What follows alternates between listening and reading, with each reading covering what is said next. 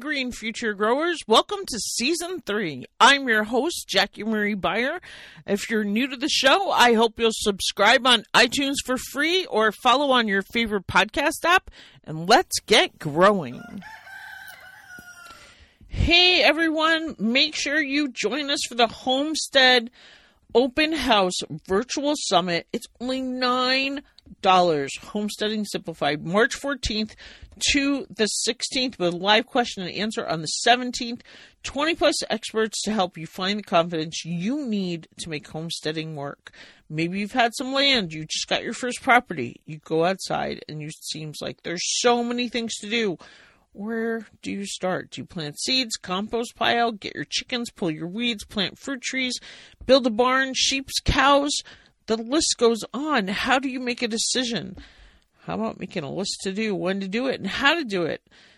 They have gathered experts in the world of homesteading together from all over the world to give you the best tips. Take a tour of homesteads, learn from them, take confidence in your own abundant homestead. Super easy to get in. Access for only $9. Make sure you click on my affiliate link so I get a little tiny chunk of that. Um, and join us March 14th through 16th. Hope to see you there. Listeners, so I don't know what just happened, but I edited all of part one. I sat here and listened to it. I made all these cuts because for some reason my tracks haven't been lining up since I don't even know when. Like I've had to do a lot of editing in season three. So hopefully you haven't noticed. But that being said, I had to go back. So, part one of this interview is not really edited. And if we're overlapping and it sounds like I'm interrupting them, it's actually more because Zoom split the tracks weird.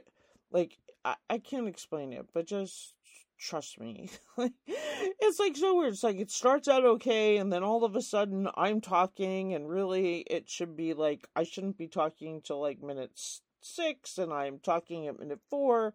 And I went through and cut them all, and then it went back to. I, I it, like erased all the edits. So I went through kind of and tried to like quickly do it just visually without actually listening to part one again, so it's kind of raw, kind of edited. Hopefully, it sounds good. And then I'm putting part two on a whole separate um audio. So that's why there's part one and part two. I also wanted to mention. I heard on the news today is Johnny Appleseed Day, so it's Thursday, March 11th. So I kind of wanted to post this anyway because I thought these guys were just so cool. I loved what they said. I want you to have the opportunity to order trees from them and get them in time to be able to plant them on Earth Day. Patty and I have been talking about time to get trees. Um, Eileen and I both got our fruit berries, our blueberry bushes, and our raspberry bushes. You know, ordering stuff right now is, you know, if you're going to order stuff and you've got the cash, get it ordered because seeds are selling out, berries are selling out. Mike's like, why did you get your blueberries and raspberries in March and they're going to sit in a box? I'm like, because in the time I waited just to say, hey, can you ship these in, you know, whenever April when we can plant them, they were like, gone. The raspberry, but like, I didn't get the raspberry bushes I wanted. I just got what they had left. So things are selling out. Um, but anyway, happy Johnny Appleseed Day. And um, I hope you're enjoying this. I thought these guys were great. I love to hear what they were doing. I also saw on Drew Barrymore yesterday or sometime, I don't know, because I watched the recordings and I never know when they're from. Um, she was talking about the biggest food forest down in Atlanta, Georgia. It looked really cool and reminded me. So I'm trying to get this out, but if it sounds weird, if things don't line up, I'm sorry. like I just did all the editing, and then when I went to um, because we did have a problem where like Zoom cut us off. Uh, sometimes Zoom cuts me off after 40 minutes. Sometimes it doesn't. I don't know why. I think because I'm just there's no video. But anyway, for some reason when I went back I don't know what happened. Who knows? GarageBand, Zoom, it's all weird. So, uh here's part two. the second part. I just released one yesterday. Or I was just editing one yesterday, and I was like, "Where's the end?" And I was like, uh, "Oh no, that sounds like a nightmare." Well, usually Zoom does not cut me off. I think because I usually don't record the audio. So uh, they usually don't cut me off at 40 minutes. I mean, I did a two hour interview on Friday that we just went straight through. This woman just didn't stop talking. And finally, I was like, well, this next interview, the person's on the line. I got to go. um, and I missed, uh, anyway. Yeah, I don't know. It's weird. I, I, I'm trying to get back to Skype, but then Calendly already makes automatically makes the Zoom link. And so it's just mm-hmm. there. So anyway, off topic. We're recording back to the awesome gold. I call them golden seeds when my listeners are sharing value. So back to your golden seeds because this is what my listeners love to hear about and how they can help. Like I'm the we switched to the green organic podcast instead of just the organic gardener last year because we are dedicated to green new jobs and the green new deal and a and a and a bigger better combating climate change and it's not just about growing a healthy vegetable it's about changing our planet for the better and growing an earth and, yeah no it absolutely is you know and i think a lot of people it's sad to say but you know as a result of the pandemic a lot of people came to realize just how fragile um, and in a lot of ways you know how inefficient our food system really is you know conventionally not just in this country but worldwide um, and I think more people than ever are not only interested in growing their own food, but well, I'm, I'm seeing little things pop up, like on community Facebook pages and stuff. Like people are having conversations locally about sustainable agriculture and sustainable food. Like I've been seeing in our community bulletin board and in local Facebook groups, people are having more conversations about things like that besides the just the boom and growing and like I don't my podcast is just I don't know what happened on November 29th, but welcome new listeners. Holy cow. And January was insane after this is my sixth year how my numbers are growing even bigger. I got on and looked at my stats the other day and was like, "Oh my gosh." anyway, um just go back to talking. well, I mean, like I said, I just feel like, um, you know, certainly COVID 19, um, but even things that occurred before that really, you know, kind of threw the, the door open to exposing just how vulnerable and fragile the food system really is, you know, not just in this country, but worldwide. I think the result of that's been more people are interested in growing, but they're also more concerned well, about, look at Texas, you know, this week. the quality of the food that's being grown. Um, and I think just more, you know, the, the, really everything that's happened, right? The pandemic, all of it fundamentally comes down to, you know, how much do you care about other people? You know are you are you here just to serve your own needs or are you here you know to serve i hate to say a greater good? And it's a little bit of a cliche but sometimes cliches are cliches right. for a reason right? Um, because there's truth to them. And so you know if you are someone who's concerned well, about growing something that's good in a way that doesn't harm the people around you you know that's that's what we're here to do um, is really tell you how to do that. Yeah. I i was just sorry like the kids right on the news this morning i didn't get to go on my spring break last year so all i care about is going on my spring break this year. I'm like could there be anything more selfish than saying that on the news this morning? Like that's all you think about was your vacation was canceled last year, so you're going on vacation this spring. Like, yeah, I think your attitude is so awesome. Like caring about I feel like my husband and I used to see so much more news about what's going on in other countries, how Americans affect other countries and what life is like in other countries so much. Your power to vote. And and your power to vote does come down starting in your community and starting locally, but has such big effects um, globally.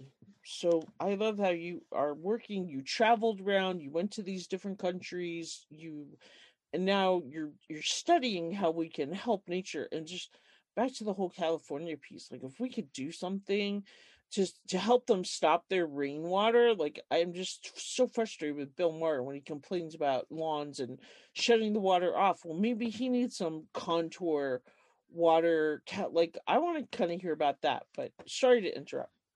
I I just love your guys' passion for educating Sure. Yeah. No. Absolutely. And you know, if uh, if, you have Bill Maher's number, maybe you can send him our way. We'll teach him how to dig a swale. Um, but oh, I wish I could connect with him. But uh, the other thing I was going to say, oh, what was it really quick about the quality of food? Like in the last two years, especially, how much of our food are we importing that's picked way before it's ripe? Whereas you guys are providing a solution where kids can go pick their own food from a local food forest like how precious is that? Like if the kids in california could have in la in the because that's one of the things like i did a lot of studying on black lives matter and one of the things is the lack of of of green places like kids getting in trouble because they're hanging out in alleys because they don't have parks and like if they could go to a food park like i said every kid like almost every kid i've taught has come to me at some point or another and said here i saved these apple seeds. Can i plant this you know they don't care if there's winter snow outside or anything like they love that and like they would love to be able to go pick food and you talked about how when you were a kid with your grandma and taking care of the apple tree and fostering that love of science and and love of of growing things and just uh, uh um I just think it's so like it all kind of ties together. And then what you said about there is so much more that unites us. Like part of me keeps hearing Donald Trump saying it's management causing these fires in California, and here you guys are talking about yeah, it is management that maybe is causing these wildfires, destroying these towns because we're not taking care and and you have solutions. That's the other thing I love. Like I just finished Kamala Harris's autobiography, and, she, and she's so solution oriented. You know, she grew up right in Oakland, and and you have solution like you know Kamala. I'll bet would listen to you guys. Well, it's really exciting. She's looking for solutions. Excuse me, I'm... but I think we can unite the parties around something like this. So it's really exciting. Is a couple of things that you taught talked about is not just at the farm do we have the food forest, but we also have solutions for urban areas where we show people how they can go to a parking lot and erect their own garden, you know, on top of as- asphalt. No way. And again, I think there's a lot of ways with the internet that we can share you know ag- cutting edge ideas agriculture just like anything else a lot of people don't really want to change so sometimes you just have to have a leader to show them how to change and it's it's a lot more with well how do i do it as opposed to do i want to do it? I mean people want to do it but they don't really understand how to do it and you know we've even taken that approach. We we are producing because long term uh, we have to uh, stay in business just like anybody else and be able to fund our climate farming and all these different things. So we've actually uh, collaborated with one of the top uh, biotech labs and fertilizer companies in the country to produce something called Johnny Appleseed Organic Climate Guard, like guard for gardener. And with that, people can get some of the most effective fertilizer for their garden that they'll ever get. You know, most consumer fertilizers, when I say most, I'm going to say over 90%, are made with animal parts as like one of their primary ingredients, and I'm talking almost all uh, fertilizers or netted fish, which is a whole nother story about the fish food chain and why you shouldn't catch all the small fish just to make fertilizer. And what we've been able to do, and again, working with technology as opposed against technology, is figure out ways how we can get the right levels and the and, and the best levels of nitrogen and potassium and phosphorus and magnesium and silica, as well as beneficial microorganisms to your plants without your plants having to necessarily kill animals excuse me without your fertilizer having to kill animals just to produce it. And and it's called johnny appleseed organic climate guard uh, and by the time you run the show people will be able to go to the website to find actually how they can try it for themselves It's not available today, but again, I think it will be available starting March the 15th. So anytime after March the 15th, that'll work out for your listeners. I think it's really important. Uh, fertilizer is the primary pollutant, if you think about it, but it's also the primary way that your vegetables get their um, food that they need to grow in a healthy way. And we show people how to do many, many things that will really make your crop taste better and make it no, more nutritious, but most, maybe most importantly, how to have a much lighter impact uh, on the environment and be beneficial for climate. The other thing I saw in a Facebook group the other yesterday was uh, people talking about peat and having to add peat. And my husband and I were just talking. He was saying he wants to take our I don't know, is it a one ton down and get um cow manure from like he wants to try to get six loads of cow manure because yeah, you do have to and then also like I bought we've been like trying to figure out how to like I bought lentils and farro for cover crops and like he keeps asking me all these questions. I'm like, I don't know. And I'm like, I bought this inoculant that adds like the nitrogen to the the the roots and and he's like but it sounds like lentils take a lot of nitrogen out. I'm like, you're so right. There's so many questions. I feel like the more I know, the more I'm like, but how does this work? so how does it work on the forest that the fruit for? And like we're totally into this. Like we have 13 apple trees and two plum trees and we got two flowering cherries last year and or two flowering apples and two cherries. Like he loves to grow food and want wants nut trees really bad and like I, I'm just curious about all this stuff. Like what can we do to make our orchard healthier? Sure. One thing that's like really, really critical to our method um, is, you know, the judicious use of cover crops, which you mentioned. We're quite fond of nitrogen fixing legumes. Um, which is really anything in the legume family, but specifically like cowpea, pigeon pea, things of that nature, um, which are known, you know, to help sequester nitrogen and fix nitrogen in soil. Um, so that's co-planted alongside, you know, virtually every row um, at our farm, and that's you know one way um, to kind of provide those nutrients, um, you know, in a in a in a minimally impactful way, right? Um, the other side of this coin, and wait, something wait, that doesn't wait, get talked about very often, um, is you know the presence and importance of beneficial fungi. Um, which often you know, is taking place, you know, below the soil, so you don't see it. Uh, you know, and when most people think of fungi, they think of mushrooms, but that's really only part of the story. Um, you know, in a healthy forest, there are mycelial networks that are sometimes miles long. Um, and, you know, there's pretty recent research that kind of demonstrates um, these these fungal networks do more than just like you know exist right? Um, they actually have you know symbiotic relationships with plant roots.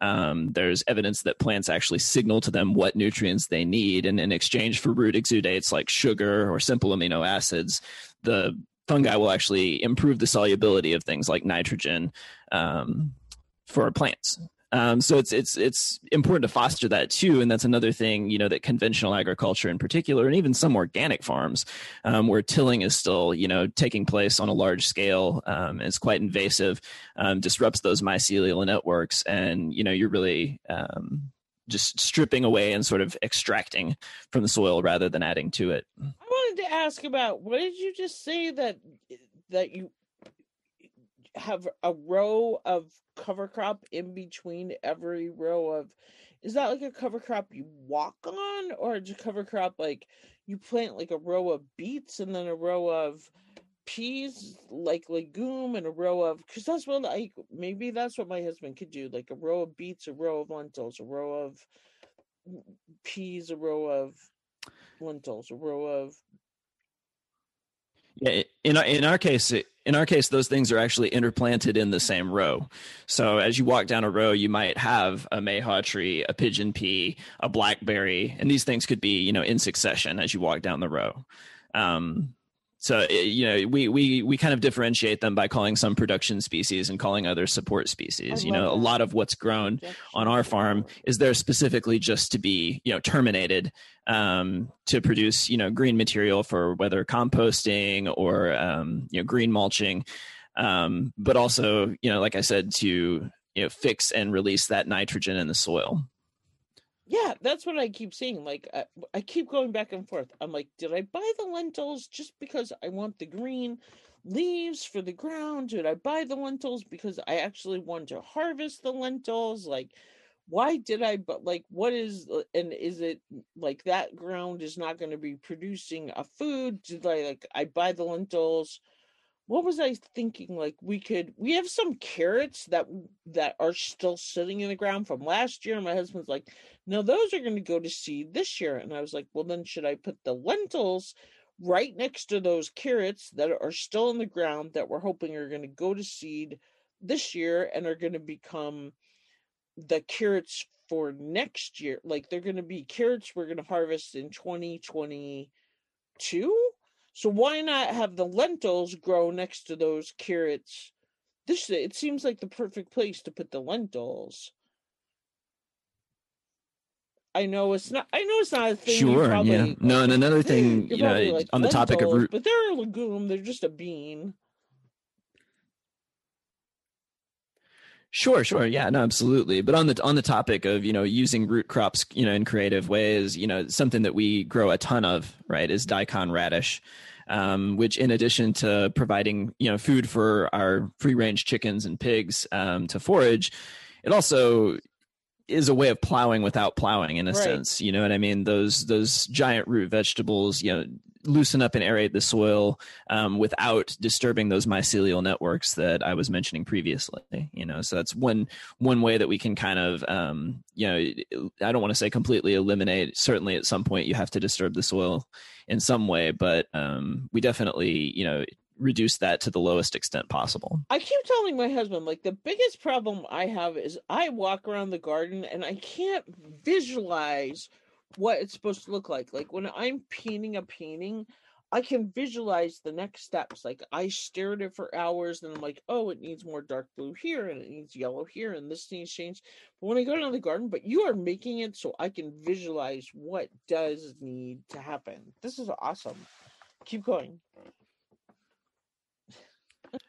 Sorry. The, the one thing that I think your listeners would find interesting as we talk about rows. Well, in, at our farm, there really aren't rows.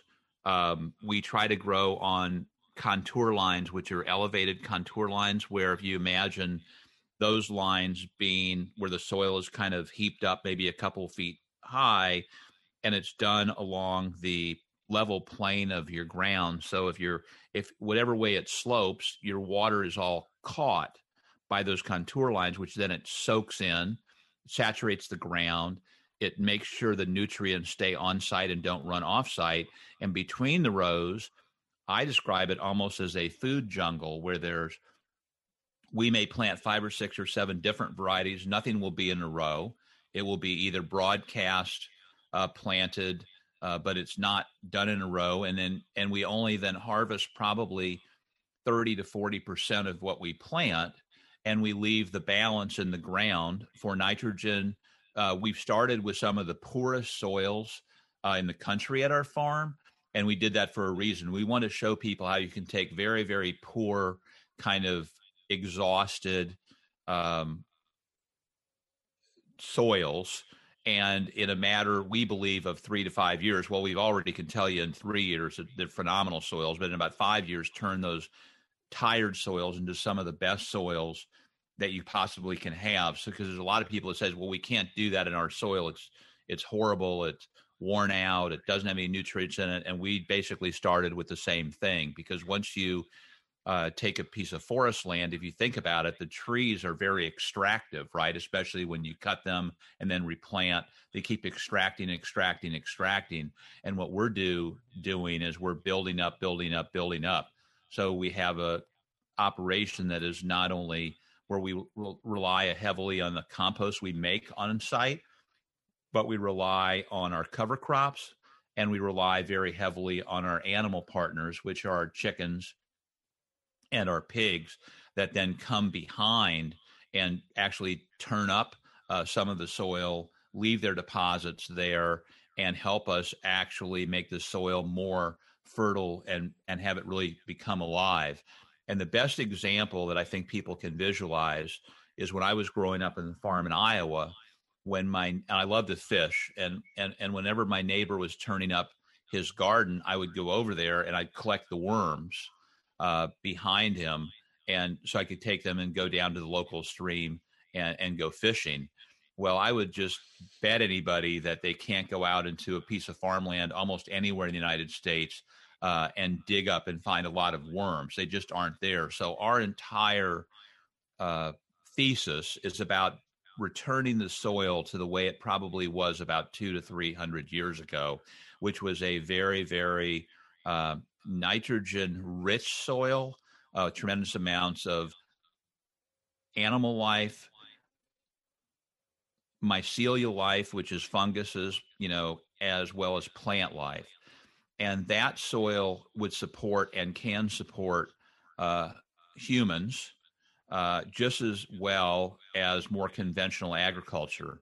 And if you look at all the uh, brown fields there are in the country, which are fields, you know, which I think you know what that is. So in the inner cities, there's tremendous, tremendous amounts of land that can be very, very easily uh, converted into gardens because if you think about it, bl- growing on blacktop, there's actually a lot of advantages to it and one of the big advantages is you usually don't have the pest problems that you'll have in a bigger, more open farm because you're not going to have a lot of grasshoppers and everything kind of going across concrete to get to your uh, to get to your vegetable garden. And we try to really show people that you can actually garden everywhere. You can garden under my mom and my dad, who were you know 87 and 90. They have a little garden on the balcony of their apartment, which is 12 stories up. And and my mom uh, and we still produce a, a, tremendous amount of food just in those few square feet. But we do it by using the right nutrition, the right soils, and that's our whole goal, right? Is we show people how to do this on their own. I mean, life is not a you know about life is really about helping other people achieve common goals and that goal can be again climate it could be the fact they want to grow their own vegetables they want to grow flowers, they want beauty, whatever it may be. Our goal at Johnny Appleseed Organic is to try to empower people through the use of the internet, uh, johnnyappleseed.com, to be able to do those things and achieve those things no matter where they are in the country or in the world. Well, that is awesome. I mean, we could almost end it there. We didn't go through any of my questions, but uh my last that like answers my last question and i feel like you guys have just dropped tons of golden seeds you're probably busy we've been on the phone for an hour like are there any things you feel like you've missed that you do want to i feel like you guys have shared so much people's heads are probably spinning as much as mine with solutions and like one of the things like i just feel like the whole reason i bought the lentils is so we don't have to go get that cow manure like like you're saying like 30 to 40 percent of what you plant is what you're gonna eat like i don't know i feel like sometimes i'm spinning in circles but did you have anything else? Are we good? Is there anything you've missed? Is there anything really important you wanted to say? Well, our goal, I really think if people could, again, just it's all about communication and sharing and finding people that have similar values and really even explain to people that may not have similar values keep the door open and invite them in. And we have some of not only the top gardeners and farmers from around the world helping us you know people that i've really met over the last 55 years we literally have people all across the globe that give us ideas and why don't you try this and what about this and what do you think about this is that we have a very kind of open source uh, communications network. And so if you've got a better way to do it, let us hear about it.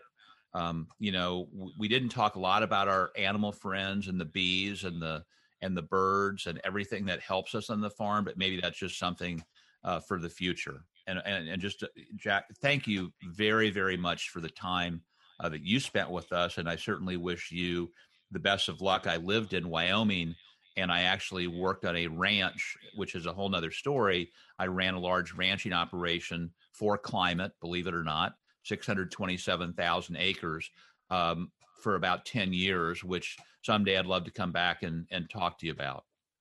I mean, we can keep going if you want to talk about flowers and bees and the ranch. but if you're dumb, we're done. Okay. Well, I can give you like a really kind of quick overview of a project that we've actually, or I've actually, I guess, completed is, you know, right after the financial crisis, um, I moved out uh, to Wyoming and was able to assemble, uh, with myself being the guy that did the work, and people I was able to get interested in, we were able to s- assemble 627,000 contiguous acres of environmentally sensitive habitat in the Platte River Range.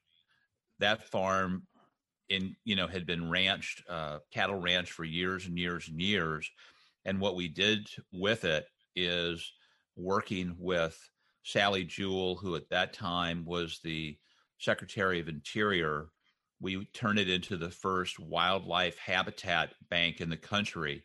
So that 627,000 acres is now being managed for wildlife. Um, and it's the largest private um, project of its kind in the world. Uh, there's no government money involved. Um, people can go to, I think it's Pathfinder Ranches and Google if they want to learn more about it. I no longer uh, work there, but that was a project that I kind of took from a vision to final project. If you'd like me to talk about bees, which I'm very excited about bees, bees are very important. You know, without bees, we'd all probably not be here talking uh, to each other on, on a Zoom call today. Yeah. But you know, we're learning how bees are more important and more important and more important, but the bees themselves have tremendous problems.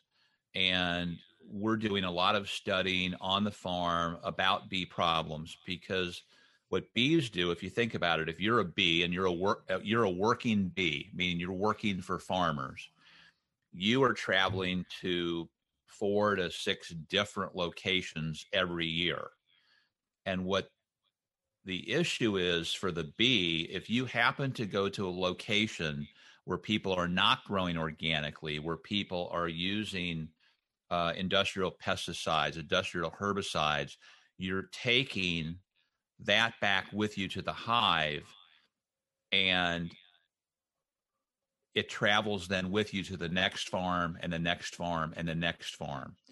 And the reason we know this is that we produce a lot of honey on the farm. We have that honey tested, and we're finding chemicals in that honey that don't exist not only on the farm, but even in the area. And we've talked to bee experts, and they're explaining to us that yes, if a bee goes, for instance, to an urban area, you know, where there's a lot of bad things around, it carries that back to the hive, and then that is carried with them. What we're trying to do on the farm is establish a year round uh, beehive system. So we want to have flowering plants 12 months of the year. Now, you can't do that obviously in Montana. There's many places you cannot do that. But we're trying to do some experimentation with bees to try to understand if we can actually grow basically a, a, organic and then expanding uh, bee uh, operation because bees are so important and we and there's so much we have to learn. And and there and and so we not only focus on just regular honeybees which if you think about it originally are from europe but we're also very focused on local bees and carpenter bees and pollinating bees and making sure that they have the habitat uh, to exist because bees as our pollinators especially for heirloom uh, varieties are very very very important and so it's just another project that we're doing and we'll and we're going to share with people. And i guess really to kind of wrap it up you know what's the newest project we're working on uh, is we are actually uh, mushroom farming organically outdoors on wood that's been basically harvested from the area in the thinning out of you know of of, of nurseries and orchards where we actually take that wood that before may have been burnt or actually gone into the ground and actually farming mushrooms. So that's a yet to be determined how successful we're going to be. Uh, but we did, you know, start our mushroom farm, I guess, about 30 to 45 days ago. And I'm a huge eater uh, of mushrooms. They provide tremendous protein, they're unbelievably healthy for you. And we hope to have our first harvest this fall. So, what I'd say now is stand by and would love to talk to you in the fall when we actually uh, produce our first mushroom harvest. Cool, because I've been trying to get someone to come on and talk about mushrooms. You know, it's interesting. I haven't released it yet, but I just did an interview with um someone, and Patty Armbruster, who my fans love, um, talks about a lot. Is actually the biggest users of chemicals are backyard gardeners and people getting plants from these you know big home depots and lowes and and places that are putting these chemicals on them that the bees are. So it might even be the bees are just like i don't know where the worker bees if they get a chance to go but apparently like backyard gardeners are almost worse when they buy those starts and all the flowers, the petunias and the and I'm guilty. I'm so guilty of it. And like my husband and I've been arguing. I'm like, I bought like three pound bags of marigolds and like marigold seeds, and like snapdragons. I'm like, we are planting marigolds, snapdragon zinnias, marigold, snapdragon zinnias, nasturtiums. I'm not buying these this year from the the people who sell them. One, because I spent a small or I could have spent a small fortune. I want way more color in my garden, but how much that impacts the bees, it's so true. And native bees and pollinators are so important. Um, I just love your guys' passion. Thank you so much. Tell everybody the websites again, and I would love to have you back to talk about mushrooms. Well, thank you very much. And you're very astute in your understanding of the problem with starts. Uh, they bring all kinds of things to your garden. So yeah, and if you if you want to check us out online, you can go to johnnyappleseed.com um, or you can look for Johnny Appleseed Organic on any of the major social media sites, uh, Facebook, Twitter, Instagram, and YouTube. We're we're very active on all of the above, um, and it's 100% educational material. You know, just intended to encourage and inspire.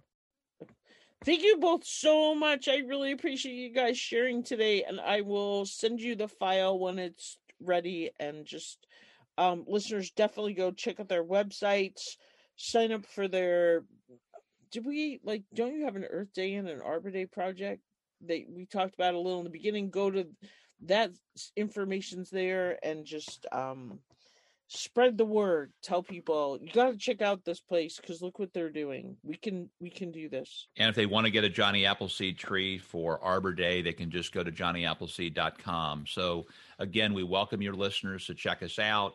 Uh, again you won't find a lot of ads on our site. What you'll find is a lot of content about how you can empower yourself to do all these things we've talked about at home. Awesome because i hate those ads. Thanks guys we all do. you Thank have you. a great day Okay. Thank you. Hey, everyone. Make sure you join us for the Homestead Open House Virtual Summit. It's only $9.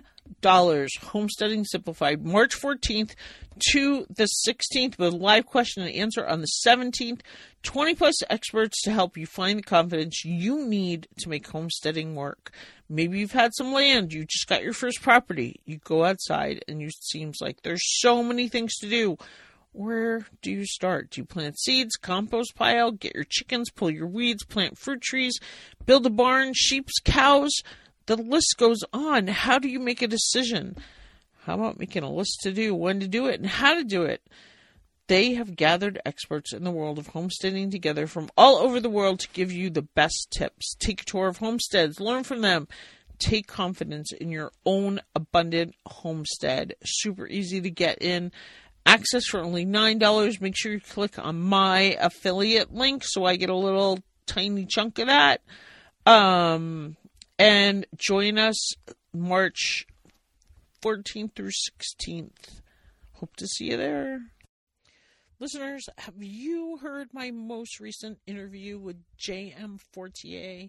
Did you know that he started an awesome new venture called Growers and Company, where they have a magazine that's printed that comes out twice a year that highlights the amazing farmers that he's taught personally. So you're going to learn from people who are practice putting his practices into place on their farms. If you want to be a better farmer, you definitely want to subscribe to this magazine. That's going to be like a coffee table item on your shelf. And then the other thing part of Growers and Company is there he's created tools that he uses on his farm that he's like studied. You know, he got to travel all around the world when he wrote his book, The Market Gardener. If you don't have that, you absolutely have to get a copy of it. But he's he's he got to go travel to all these farms, and then he would look at tools that they had in the hardware stores or using in these other farms, brought them back to his farm, you know, talked to a developer, came out with some really cool tools. Like he talks about his broad fork. The handles are just wood and that helps it make it light, but it's sturdy. It's just the exact kind of broad fork that I want. Um, they've got other really cool weeders and different things. And then he's got farmwear that he designed that will keep you dry and keep you out there. I know with my, one of my big barriers was my garden shoes. So he's got boots and just great things that are stylish, comfortable, but most of all, they're going to keep you warm and dry when you're out in your garden doing all that hard work. So, Growers and Company, growers.co. Check it out. Get something for your favorite gardener. Definitely get a small scale farmers are changing the world t shirt for your favorite farmer marker vendor. Do you belong to a CSA? I'll bet you want to get them a Christmas present this year. It doesn't have to be on time. I know it might be late when you're hearing this, but make sure you support growers.co. Um, their stuff is super affordable. The Canadian exchange right now. Um, I just bought something for someone, um, a present for Kathy from the composters because I go to her laughter yoga with her. And I think it said it was like $25 and then, but it only took $20 out of my bank account. So, I, I probably shouldn't be talking about the Canadian exchange, but I know his things are affordable. I research broad forks and what they cost. I, you know, it, it's a great deal. You will get so much use out of that tool. Um, so support Growers and Co. Do you know someone who would benefit from the Organic Gardener podcast?